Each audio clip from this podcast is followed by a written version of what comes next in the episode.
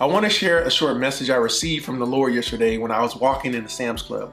As I walked into the doors, the Lord told me not to forget about the people that He gave me. Now, the context of this is about the church. And right now we're seeking to expand our church ministry. And I think in a like manner, oftentimes we can forget about the people that God may have given us. Now, this isn't something that I'm speaking of that's malicious or that we we want to step over the little people or anything like that. It's nothing negative at all. But I think often as ministers and leaders, and I'm sharing something that's very intimate, sometimes these are the inward thoughts that we have or the things that we're doing that we often don't share with others. But I wanted to take this moment to bring light to it because I know know if God's saying it to me, then I'm not the only person that's, that this may be impacting. And so I want to share this message with you as well. So oftentimes in our desire to grow and to be bigger, sometimes we forget about the people that God has specifically given to us. And I want to share two quick examples of this and then a, a short message from John 17. So what happens here, say if you have a church that grows to about 100 people, but then you started with five, and the five are, the people that God gave you. But in the midst of this, you have this, now you have a hundred people. So you used to do this Bible study with the five people on a Thursday and it's at the coffee shop and you loved it. You've been doing it for years and you're ministering to them, you're walking with them, you were sharing God's word and it was this beautiful time of growth, of connection and a fellowship. But as you begin to grow, you find that your schedule becomes tighter and you don't have as much time. So he's like, you know what? I'm gonna try to move this Bible study I have on Thursdays. I'm gonna move it to our monthly Saturday meeting that we have in our men's group. Now, when you think about it, it's like, okay, I move from weekly to monthly, but I'm, the men are still connected. As far as we know that, you know, they're still going to have some type of word. You don't think anything of it, and you're just making the shift because you want to just kind of have a greater flexibility in your schedule. There's nothing malicious, nothing of ill intent, but what we do here, now that they're among the group, we're still ministering to them each month. You're still continuing to give them a word, but it's not in the same manner. And we shift and change what we're doing and we do this in a manner that moves us from the ministry that we had before them. And we begin to lose sight of the people that God's given us. And in the second, in the second group or second example that I want to share is that with our family. Like for me, I'm newly married. I've been married for four months, and I know for a fact that God's given me my wife and three children. And so I have to make intentional investments in them to be able, and I'm gonna read here shortly, to walk with them, to manifest the Father's name, to teach them the Father's words, and then to pray for them. But sometimes in the busyness of life, we're moving and we're going and we have virtual school going on and I'm I'm working from home and so much that we're trying to do, oftentimes that can be lost in the shuffle, right? Sometimes it can be lost to make intentional investments in our children, into our spouses. It, we can we can lose sight of the need to be able to continue to teach them.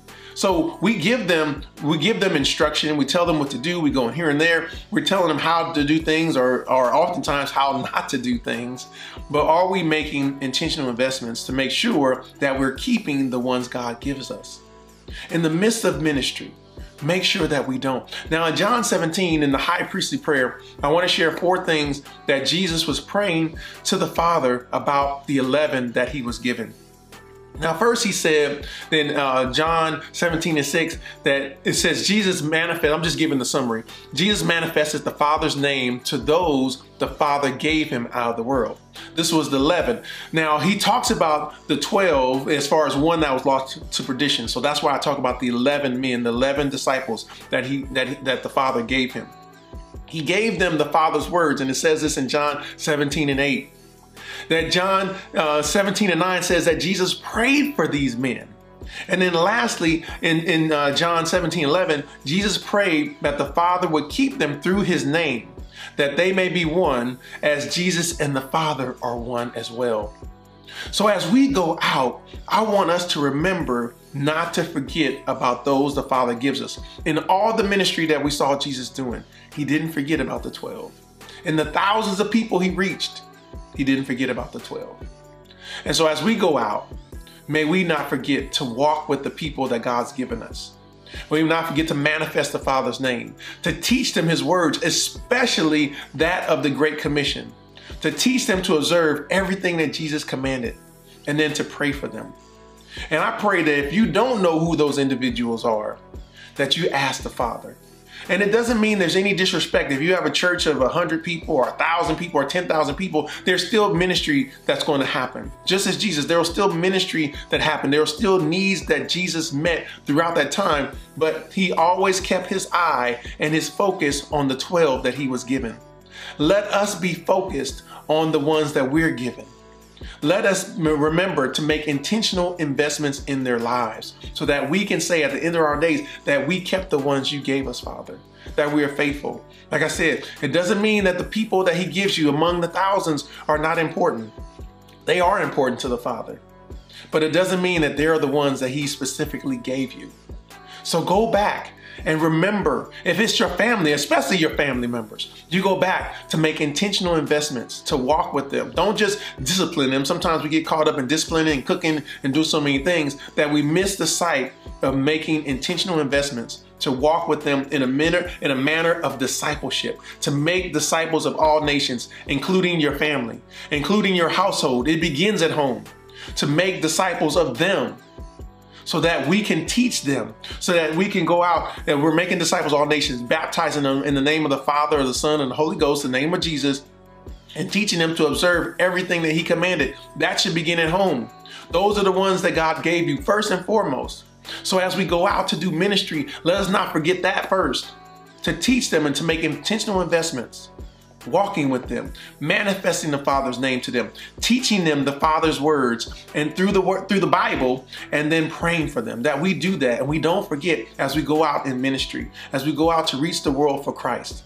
Let us not forget our purpose in ministry. And then also beyond our family, don't forget to minister to those that God's given you in the midst of a large church. He may not, he, those people come and go, but you know the ones that God's given you. Be faithful to them. Be faithful to all, but especially make intentional investments in those that God's given you. So I pray that God will bless you through this message. I pray that it convicts you if, it, if, if that's necessary. Definitely convicted me. It was a message for me, but I wanted to share that message with you as well. So I pray that God will bless you. Seek the Father. Be faithful to the ones that God's given you and keep them and continue to make those intentional investments in, into their lives. And until the next time, keep looking to the hills. God bless you.